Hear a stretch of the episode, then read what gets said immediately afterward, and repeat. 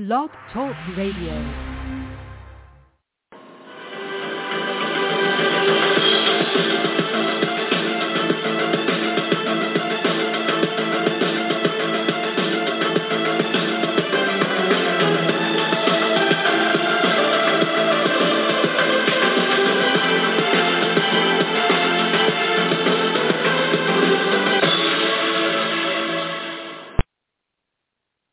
Good evening, everyone, and welcome to the 547th edition of the Feuerstein Fire American Soccer Show. I'm your host, Daniel Feuerstein. I'll give you American perspective, our clubs, leagues, players, national team, and other fabulous moments. You get your daily reading from me and other writers at the Red Bull News Network, but don't worry, this will always be the American Soccer Show, talking about the game within our country. Chat room is open. Talk amongst yourselves if you like. You have a question for me. I'll try to answer it to the best of my abilities. And as we get ready to celebrate a huge achievement for our young players in the youth soccer department on the national team level, uh, just a wonderful display of, you know, talent, a wonderful display of guile, gumption, and, you know, firepower that I don't think we've seen on the youth level in a very, very long time. To show you that the players that were on that under 20 team did a job, and we're going to talk about that later on in the show. But I want to get to a situation that I got involved in on Twitter. Now, I try not to involve myself with the back and forth of knuckleheads and schmucks that will always tear down MLS. See, back in the day, before social media ever became a thing, back in the day, you had two factions on the sport. Those of us who love it, and there were those that hate it. I'm talking about, of course, the dinosaurs fans that will only care about the NFL, the NBA, NHL, and Major League Baseball, and they don't care about the world's game. But now we're seeing that faction of those that are fans of the game splintering splintering in different groups. Now it's I love MLS and the U.S. national team. I hate MLS, but I still love the U.S. men's national team. And then you get to the why are there more MLS players on the national team roster than there are the European players or the Americans who are playing abroad in Europe? The, and now, and now, now we're getting, well, this guy needs to play in the Premier League because he's a world-class goalie, even though he's not getting the proper minutes to start for his club. He's still getting training at the best club with the best players in the world. And if said player wants to make a move to another club but goes to the second division in England or the second division in Germany or wherever in the top four leagues in Europe, oh, he just screwed himself.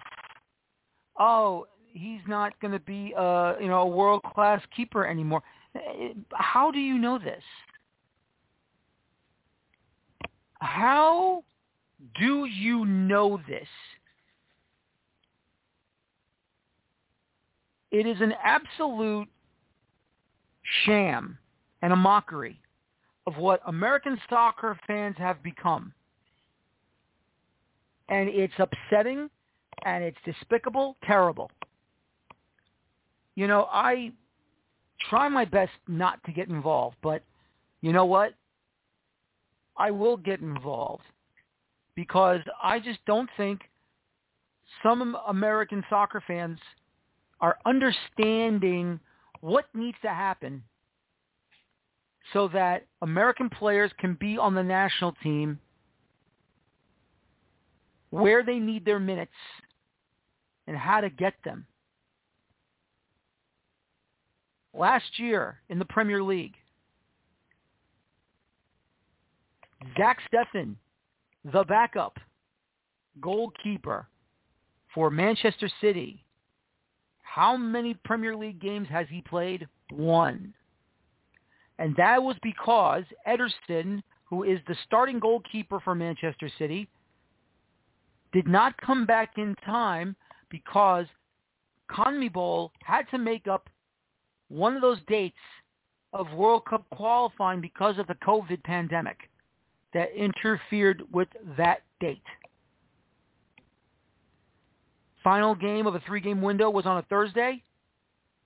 Manchester City played on a Saturday. That is a difficult situation for Ederson because he's got to get some sleep, get on a plane.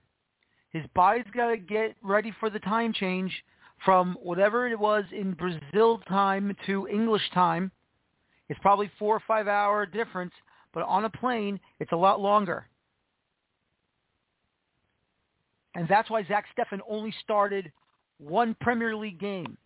Not three, not four, not five, not ten, not in consecutive games. One Premier League game. And then he goes out and he plays in either a League Cup or an FA Cup match. How can he be a world-class keeper if he gets no starting minutes consistently and in consecutive games in the Premier League? How? Well, training, no. Training with the best players in the world does not give you time to be a solid goalkeeper. Do you understand? But you won't understand because you don't listen. You assume you know more than anybody else. This is where I'm coming from. Our players need minutes. The academy players of MLS teams need minutes to be recognized by their own scouts to say he's ready to make the move to the senior roster or to be recognized by these clubs in Europe. Do you understand what that means? Actual minutes played. If you, th- I mean, this is not the NFL where you got some players get signed to the train, you know, to the practice squad, and then they're training. This isn't one of those situations. Either you get recognized or you don't by these clubs in Europe, not just because they're on an MLS club, but also when they get called up for the national team. Why do you think Brendan Aaronson went to Red Bull Leipzig now with Leeds?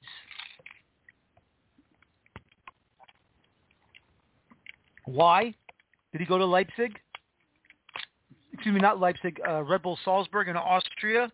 Why did he go there? because they recognize his potential.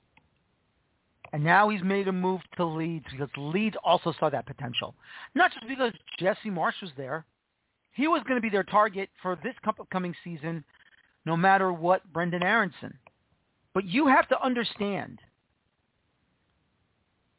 because Zach Steffen is going out on loan to Middlesbrough, a championship league team. That doesn't mean he's dropped off. It just means that he is getting a chance to be the starting goalkeeper at Middlesbrough and to play consecutive games to get consistent minutes because what is coming up in November, just before Thanksgiving, just before Thanksgiving begins, the week of Thanksgiving, the 2022 FIFA World Cup in Qatar. And if he wants to be match sharp and match fitness, he needs minutes. Pep Guardiola is not giving it to him. He has Ederson. And this is where your mentality, you're not paying attention. If you watch Max Bretos' Soccer OG video show through YouTube or on his Twitter account where he puts up the video, if you think Major League Soccer is a horrible first division league domestically, but you're not watching the league because you're just spouting off stuff and then you're rooting on for the U.S. national team, then you don't deserve to fruit for to root for the national team. You need to pay attention to what happens in Major League Soccer because that is where the future Americans are coming. Has Major League Soccer uh, improved? Absolutely. Does more need to be done? Hell yes. Every single season we're seeing improved players going through MLS academies. And they're doing it now when they were now they have clubs that with that MLS Pro Next that started this year, their whole situation will be next year with every club from MLS being in the MLS Pro Next. Some of them finishing off USL Championship this year. And then when they're ready to make the jump to the senior team, here we go. They're getting their minutes. Then the scouts from different clubs in Europe come over, the Germans in the Bundesliga, the English in the Premier League, the Italians in Serie A, even the clubs in Spain in La Liga. There may be other clubs from different divisions within those countries that also want to see our American players. You have to understand this is a process. Our American players the opportunity to play the game, not just to go over to Europe and ply their trade, where they need to get started. You know, we got lucky with Matthew Hoppe, with Christian Pulisic, who didn't need MLS, John O'Brien, who didn't need MLS, Matthew Hoppe won the Gold Cup with the U.S. men's national team. We know about Christian Pulisic, how he has been doing great on the national team, helped qualify the the, the national team to the World Cup coming uh, fall. But you need to understand, not everyone is going to be like Christian Pulisic or Matthew Hoppe, who did not need MLS to jumpstart their soccer career. They got lucky. And this is where I get mad and I get angry because none of you want to listen to reason. And even if you do listen to what I'm saying now, how many of you will be having a better situation to understand what is going on? This is where the fan base is splintering too much. I can understand the promotion and relegation department. I can understand why it's not around and why it has to be. I can understand that. But what I cannot understand, you so-called know-it-alls think MLS is not worth the time when you don't understand it is worth the time. Future prospects going to Europe when they get scouted and if they make the U.S. men's national team or even the youth national teams. If we don't do it the proper way of what of how things are going, and you think MLS should just shut itself down, that is a detriment to the American player and for all the hard work that has been put into this. You want to shut down USL as well? That's on you. Because if you think our professional American leagues are not good enough then you know what? And you're and also if you're not watching those said leagues, guess what? You don't deserve to watch the national team play, and you don't deserve to root for them. You should might as well just run run off and follow your NFL, M- M- MLB, NBA, NHL teams forever. You want to follow the European teams? Go ahead. Just don't root for the national team because that is wrong. Follow the MLS. See who's going to make the jump and root for the national team at the same time. They're both hand in hand. Stop being a doofus and support American players who are in Major League Soccer, either in your own hometown or if you're near that hometown, support it because it's worth it. And I want you guys to understand and be clear about this. We cannot continue to splinter and have different factions about how this game is being supported or not supported by American fans. The more you splinter, the more we are failing as a fan base. All right, folks, I got a very good show tonight.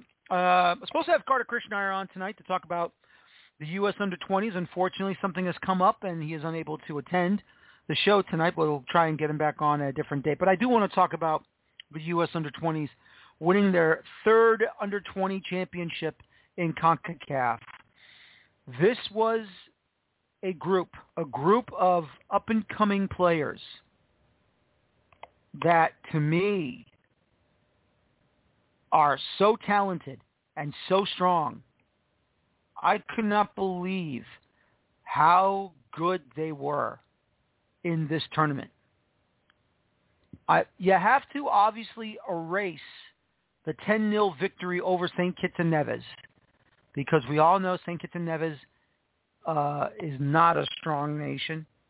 Uh, there might have been a time when the senior team was improving, but they fell apart. But once again, that was probably one of the more easier wins that they've ever had uh, in the tournament. But thank goodness it was only the first group stage game. Had a bit of a difficult time against Canada. They had it a, a 2-2 draw, even though they put in uh, an own goal, which they shouldn't have, but they did. And then, of course, their third group stage game against Cuba, 3-0 solid match. And then you get into the quarterfinals and you take on and beat Costa Rica. And we'll get to the uh, shenanigans a little bit later in this segment. And everything going on in this tournament for the CONCACAF under 20 was all in Honduras. The semifinal was against the host nation. And what an opening 45 that was.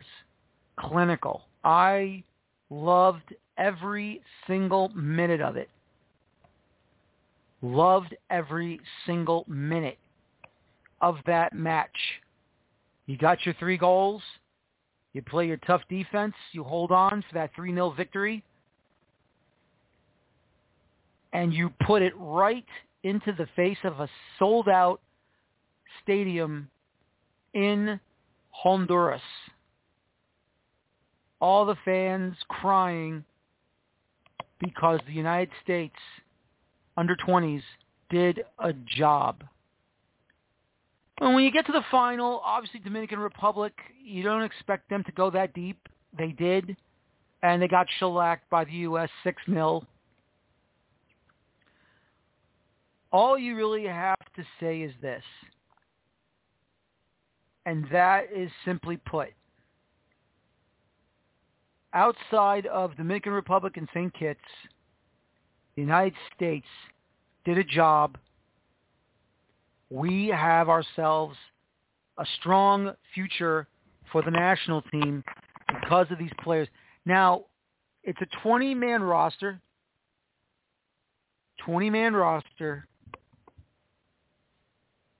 and listen to these names. Christopher Brady, Antonio Carrera, Noah Allen, Brandon Craig, Mauricio Cuevas, Marcus Ferkranus, Michael Halliday, Jalen Neal, Paxton Aaronson, that's Brendan's younger brother at 18, Alejandro Alvarado Jr., Caden Clark, Daniel Edelman, Diego Luna, Jack McGlynn, Rokas Pukstas, Nico Tsakiris, Obed Vargas, even though he was removed due to injury because of a back issue, Jackson Hopkins came in, Cade Cowell, Quinn Sullivan, Tyler Wolff. Out of this 20-man roster, only three players are playing in Europe. Mauricio Cuevas of Club Bruges in Belgium, Alejandro Alvarado Jr. of FC Vizela in Portugal, and Rokas Pukstas Hajduk Split in Croatia. The rest of the roster, these are the clubs representing this under 20 roster. Chicago Fire, FC Dallas, Inter Miami, Orlando City, LA Galaxy, San Jose Earthquakes, Atlanta United, Real Salt Lake, New York Red Bulls, and the most players on this under 20 squad, the Philadelphia Union. Paxton Aaronson, Jack McGlynn, Quinn Sullivan, and Brandon Craig. 90 to 95% of this roster based in Major League Soccer.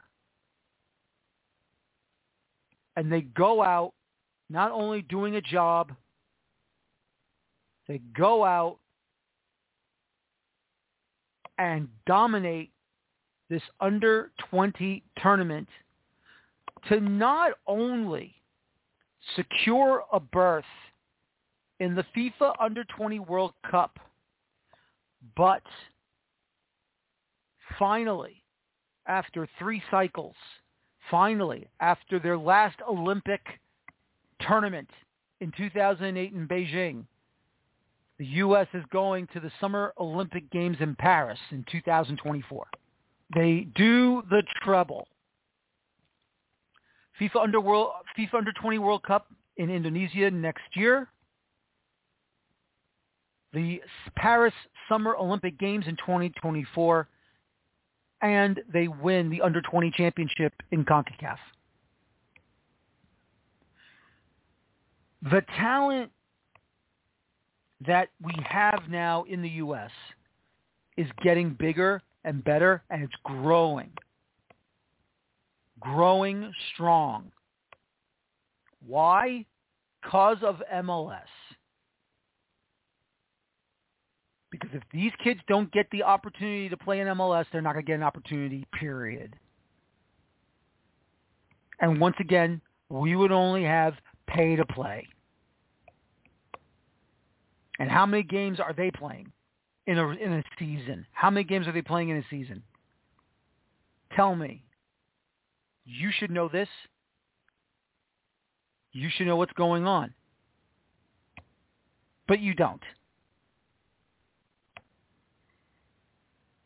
This roster of young professional players did the unthinkable. And they went out and did a job.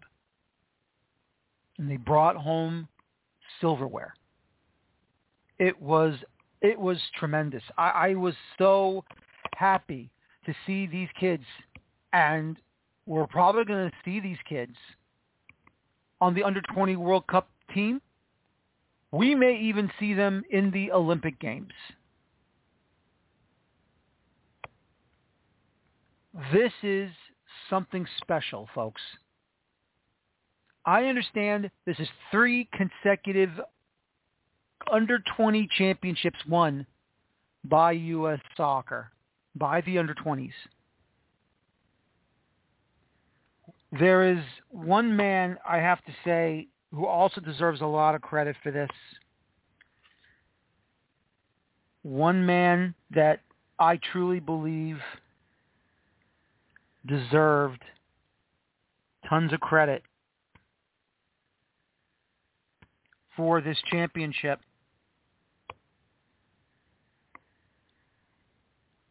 For the U.S. Soccer Federation. And who knows, maybe he is the, uh, maybe he's a future candidate for the senior team. But Michael Anthony Varas, part of the FC Dallas coaching staff, what an amazing job he did as the head coach, rotating players, making sure that they had fresh legs from the opening whistle to the substitutions, and then finishing off the opponents. Not a single player missed a beat. Not a single player missed a beat. They went out, they did a job, and I am extremely happy, extremely happy for this roster and for these kids because they they've grown up so fast. My goodness, so quick. And all you can say is this is probably one of the better under 20 teams that maybe U.S. Soccer's ever had. But at the same time, you have to see what needs to happen with the coaching staff when it comes to the kids. Tab Ramos was the head coach for the U.S. men's national team, two consecutive under-20 championships, consistently qualifying for the FIFA under-20 World Cup, getting into the quarterfinals, beating big-time teams, big-time national teams from Europe and South America. And all you can say is, once Tab Ramos left U.S. Soccer, who is going to be the next one? Who is going to be the next head coach that was going to do a job? We had that Olympic qualifying tournament, but unfortunately, Jason Kreis, he bit it at the end, being eliminated in the semifinal round against Honduras, two goals to one.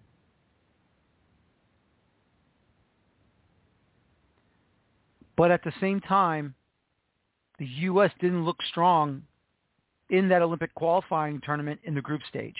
Not worrying about the last game against Mexico. Only one goal against Costa Rica. One one goal most of the time against Dominican Republic until they finally broke through late in the second half. Some people think Jason Kreis deserves another head coaching job. I say past it. I think he's done as a head coach. Better for him to be an assistant than a head coach. But if someone's going to give him an opportunity, so be it. But I just don't think, I don't think he has the mojo anymore. I think he is, I, I really think he just doesn't have it anymore. And I really think he should just stay as an assistant coach down in Miami at Inter Miami. But once again, Varas, who managed our under-20s, did a hell of a job. He did a hell of a job, and I am so proud of how he got these kids to play.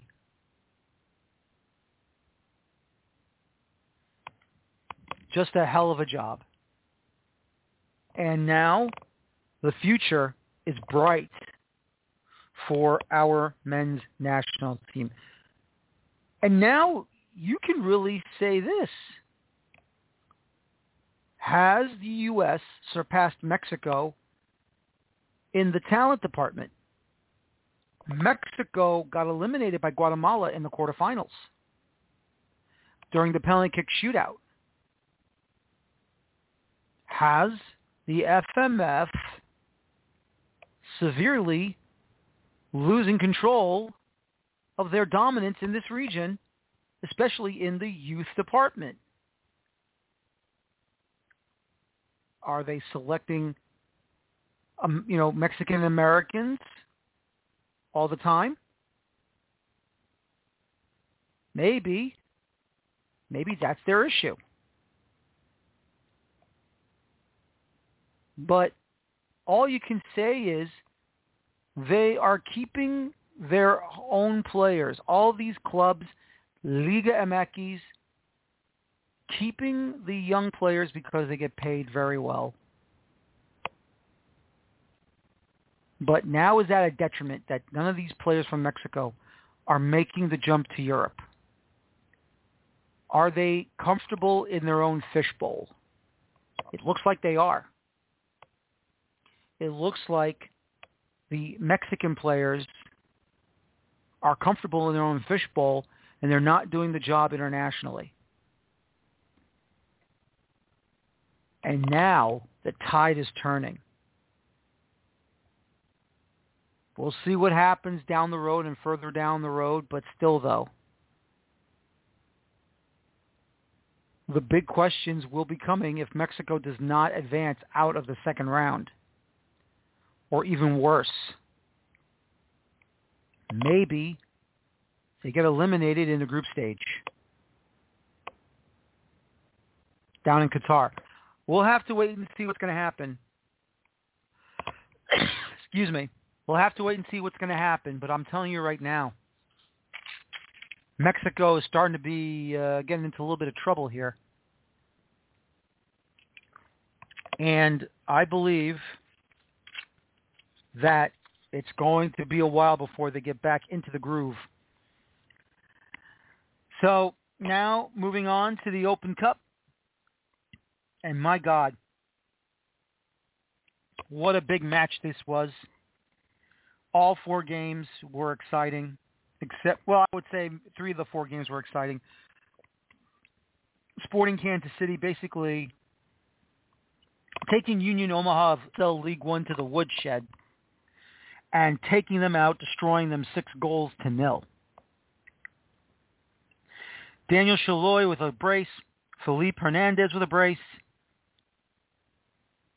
Corton, Thomas Ford, and Khiry Shelton get a tally for themselves. Want to say to Jay Mims and uh, the club of Union Omaha in Nebraska, gentlemen, you gave us a great run. Thank you for everything you've done in the Open Cup. Obviously, there's still more work to do during the USL League One season, but it would have been great to see this club in the semifinals. But I'll say this right now.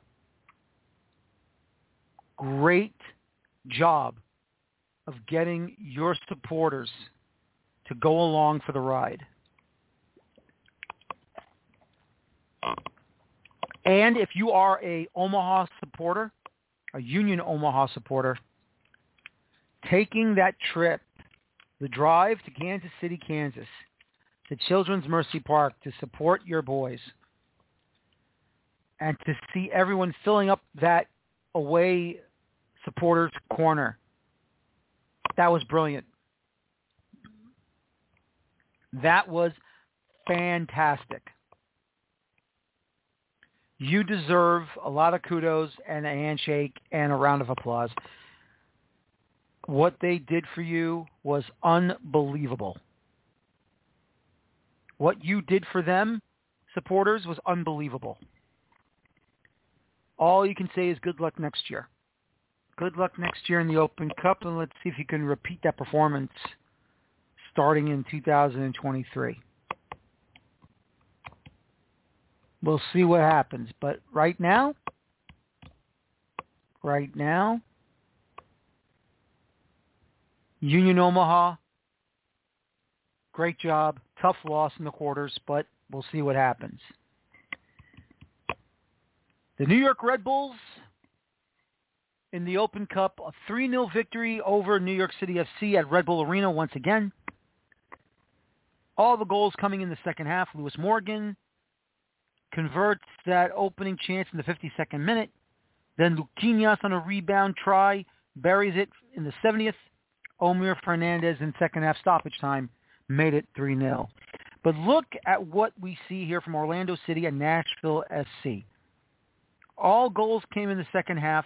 Hany Mukhtar, great job from him to be in great position to redirect the ball inside the far post where the goalkeeper could not get it. And it was 1-0. And then it took all the way to second half stoppage time as Rodrigo Schlegel somehow magically finds a way to score the equalizer and forces this match into extra time. And then, of course, Sean Davis getting a yellow card in the 87th minute, gets his second yellow straight, and then a red in the 91st. Nashville SC down to 10 men. And then the penalty kick shootout.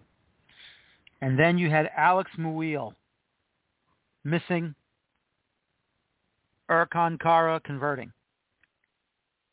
And then the conversions came with Ike, with I believe it's Ike, A-K-E, or maybe Axe Loba, Robin Jansen, Jack Maher, but unfortunately Andres Perea misses the net.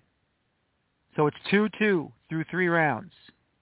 Walker Zimmerman and Kyle Smith, 3-3 through 4. Ethan Zubak, Alexandre Pato through 5. Dave Romney and Antonio Carlos through 6. And then Facundo Torres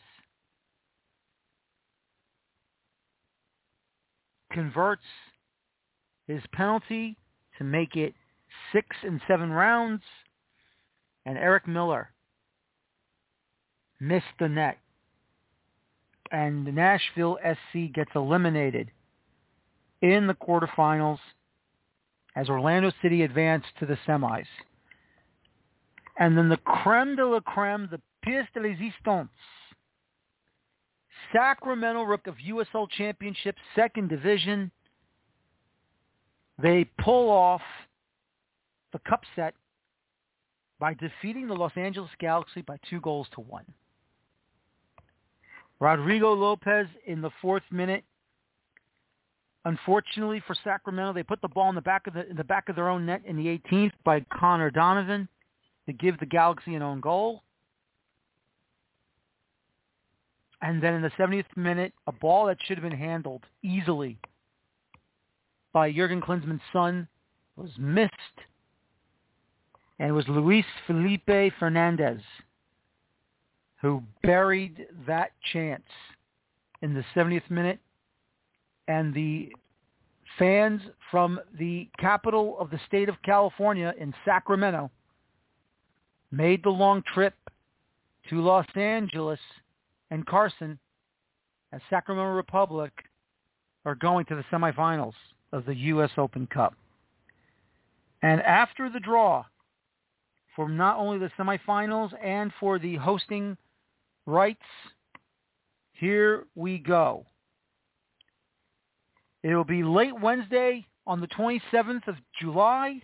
We have Orlando City hosting the New York Red Bulls at 7.30 p.m. Eastern, 4.30 p.m. Pacific. And that will be at Exploria Stadium as they won the draw to host.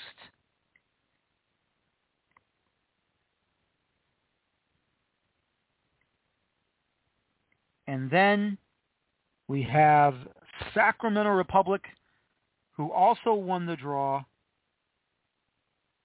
to host Sporting Kansas City at Health Heart at Heart Health Park, excuse me. And that match will start at 10:30 Eastern, 7:30 Pacific. And once again, in the order, here is how it will happen. Order Orlando. Second, Sporting Kansas City. Third, New York Rebels, Dead last. Fourth, Sacramento. If Sacramento Republic wins, they will be on the road no matter what. If Orlando wins, they'll be the host no matter what. But depending on what Sporting Kansas City does against Sacramento, depending on if the Red Bulls beat Orlando. Because if Sporting Kansas City beats Sacramento on the road, they'll host uh, they'll host the New York Red Bulls if they beat Orlando. But if Sacramento wins and or and the New York Red Bulls win, New Red Bull Arena will host the final for this 2022 U.S. Open Cup Championship. It's a lot of scenarios. So automatic road team will be Sacramento if they win. Orlando will be the automatic home team if they win. The Red Bulls can only host if Sacramento wins. Sporting Kansas City can only host if Orlando loses. And they win. Big moment, huge moment. And the final, once again, will be in September, either the 6th, and the 6th or the 7th, or the 13th and 14th. And once again, the times for these semifinal dates, July 27th, 7.30 p.m. Eastern, 4.30 p.m. Pacific, Orlando City hosting the New York Red Bulls at Exploria Stadium in downtown Orlando. The Purple Palace on Church Street, and then at 10.30 p.m. Eastern, 7.30 p.m. Pacific, Sacramento Republic hosting Sporting Kansas City at Heart Health Park in Sacramento, California. This is what we've all been waiting for, folks. Now it all depends what the managers will do to set up the rosters for this Open Cup semifinal. Because here is how the Red Bull schedule will go. This upcoming weekend, they will be host. Uh, excuse me, they'll be on the road at FC Cincinnati. Then the following weekend, they're hosting New York City FC, and then the weekend after that, they'll be in Austin, Texas, on a Sunday evening.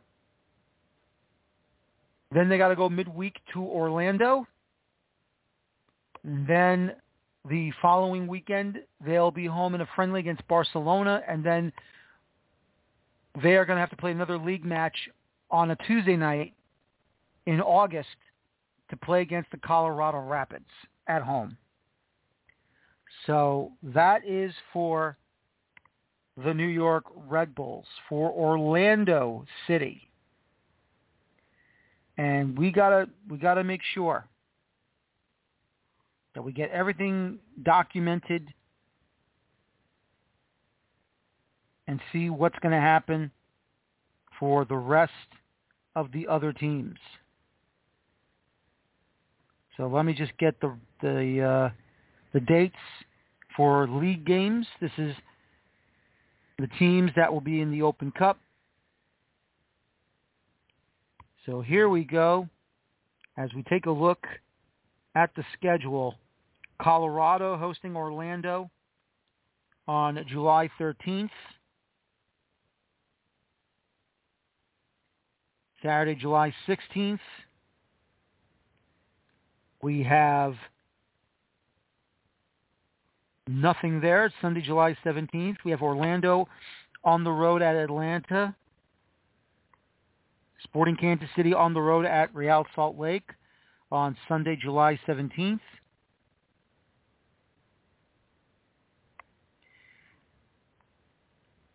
And then on Wednesday, July 20th, Orlando will be having a friendly against Arsenal at Exploria Stadium. Saturday, July 23rd, Orlando hosts Philadelphia. Sporting Kansas City hosts LAFC on the 23rd. And on the 24th, the New York Red Bulls will be on the road at Austin. So once again, Orlando will be getting an extra day of rest before their midweek game against the New York Red Bulls. We'll see what Oscar Pareja will do, how he will uh, set up his team. Will he put out a solid roster for the Open Cup, or will we get a subpar roster for that game? We'll see what happens.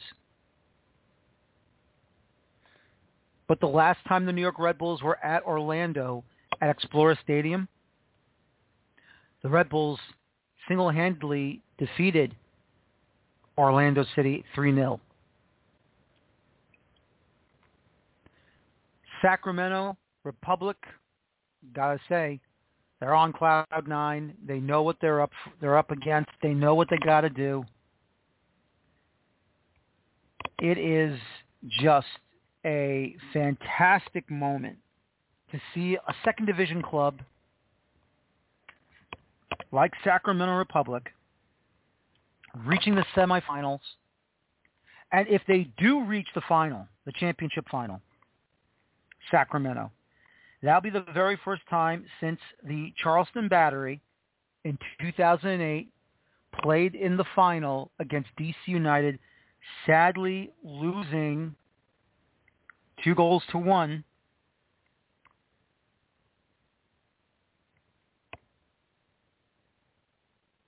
Sadly losing two goals to one, the Charleston Battery. And I still maintain the offsides that knocked off the 2-2 goal was incorrect by the linesman.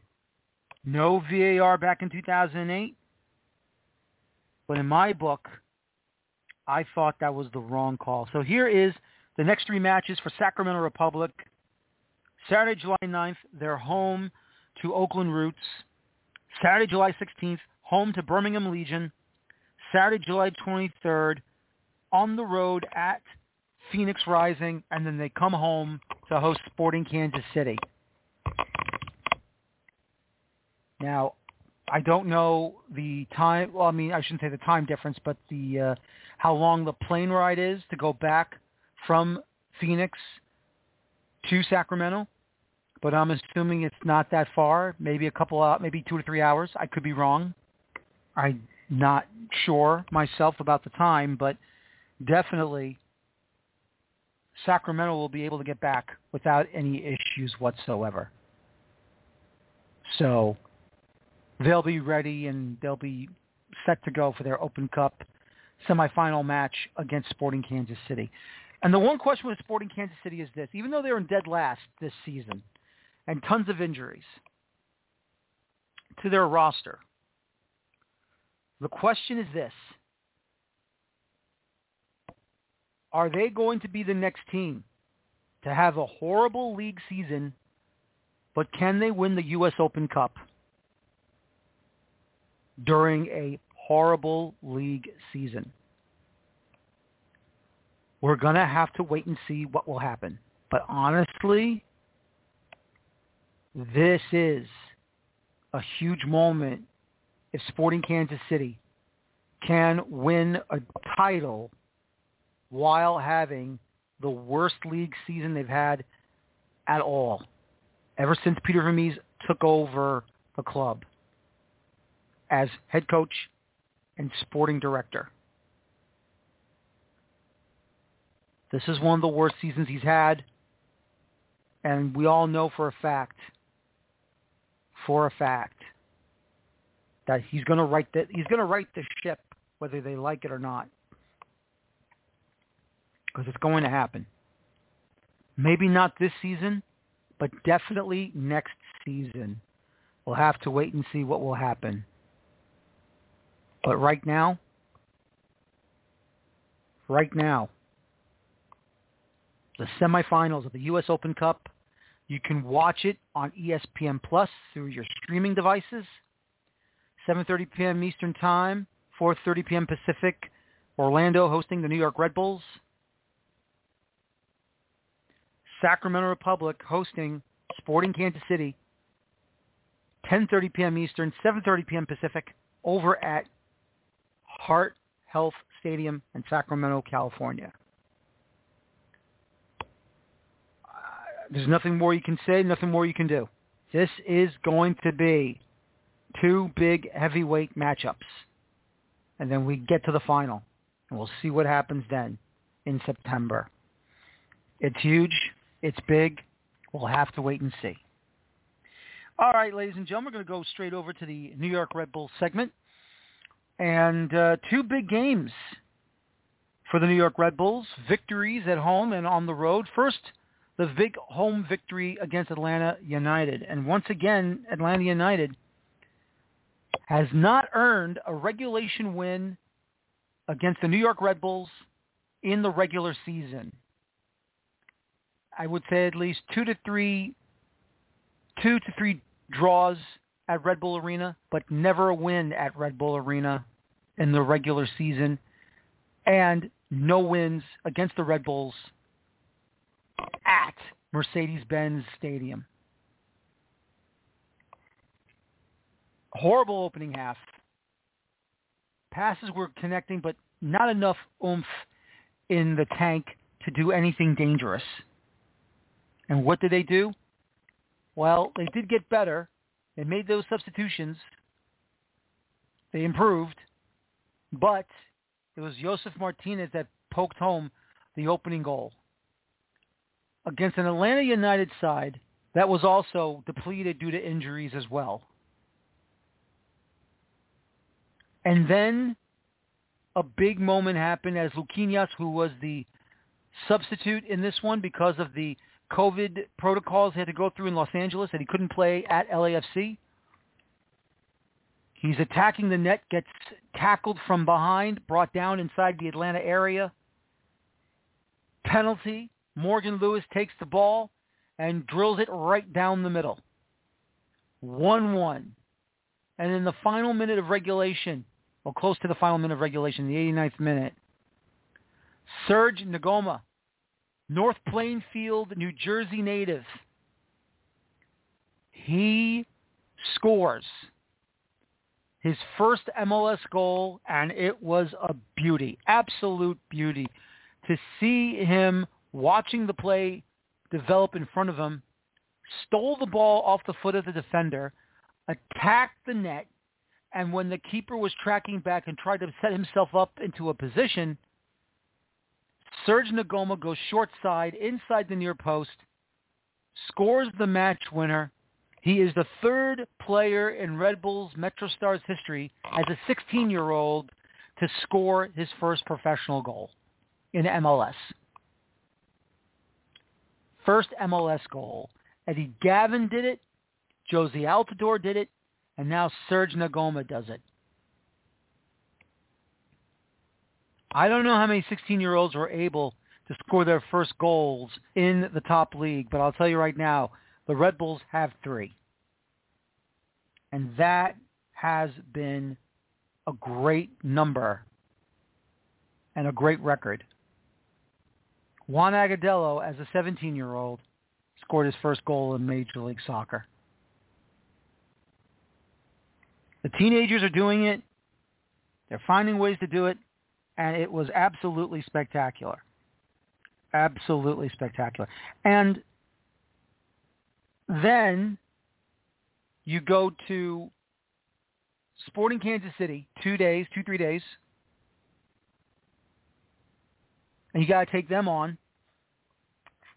And that's a grind against a team like that. That's a grind. They are so well trained. You got to find ways to really beat them at their own game. And it came at a set piece.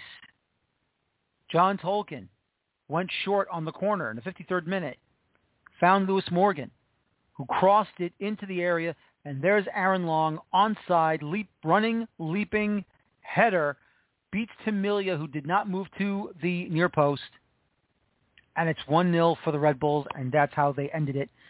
Sean Nealis, unfortunately, gets a red card, and I still contend it's probably because originally got a yellow, and through VAR they t- turned into a red because they said it was a deliberate handball inside the area, or not inside the area, excuse me, a deliberate handball outside the area, and Sporting Kansas City gets a free kick.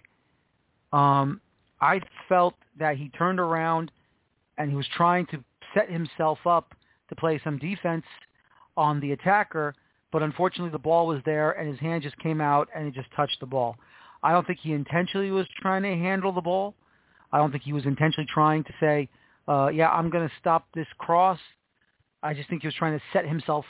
But unfortunately, Sean Nealis will be suspended for the road game at FC Cincinnati, and we'll see what happens in that one.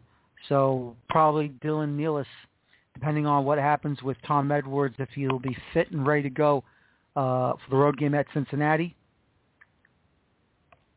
We'll see what happens moving forward uh, on that when we talk to Gerhard Struber for a press conference on Thursday. But other than that, the New York Red Bulls, first place in the Eastern Conference, a two-point lead over Philadelphia Union, who have 30. This Red Bulls team is looking strong. This Red Bulls team is looking confident. And I, I mean, I have to say, the the players that are going out there and doing a job, they're doing a wonderful thing. They're doing having a very good season, and who knows, maybe they will win a championship this year. Four points behind LAFC for the Supporters Shield. We'll have to wait and see what's going to happen that department. But let me say this right now. If the New York Red Bulls do go to the Open Cup final and win it for the first time in three tries, they will go back to the CONCACAF Champions League. So there is still time for the Red Bulls to go out and do damage and win a championship. We'll have to wait and see. But this has been a fantastic thing to watch, and I'm very happy to see them doing a job. This Red Bulls team has been not just a, bit of a surprise, but I think they're going through the motions to put themselves in a position to get some silverware. But once again, we're going to have to wait and see about certain results and certain performances.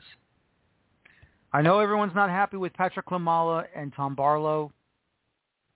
I think more Klimala than Barlow because Barlow is what he is. Klimala is the one we were sold on to be a prolific goal scorer for the future. And so far, he hasn't shown that in his two seasons here.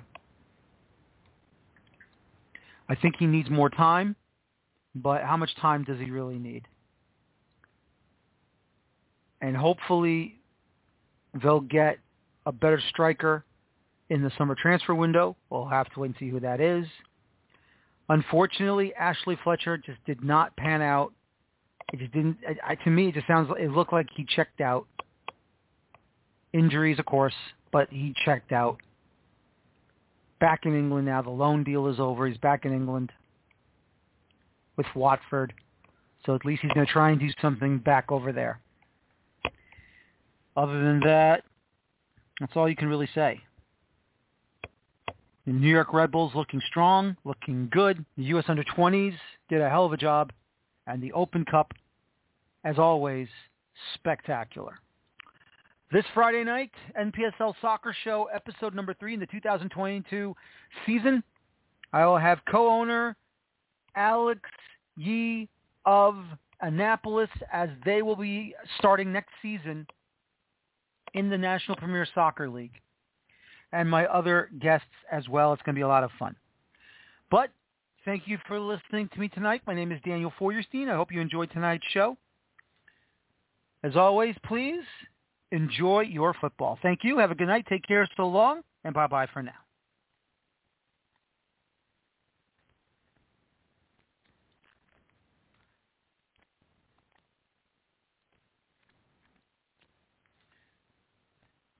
Judy was boring. Hello. Then Judy discovered ChumbaCasino.com. It's my little escape. Now Judy's the life of the party. Oh, baby, mama's bringing home the bacon. Whoa, take it easy, Judy. The Chumba life is for everybody. So go to ChumbaCasino.com and play over 100 casino-style games. Join today and play for free for your chance to redeem some serious prizes. ChumbaCasino.com. No purchase necessary. Void where prohibited by law. 18 plus terms and conditions apply. See website for details.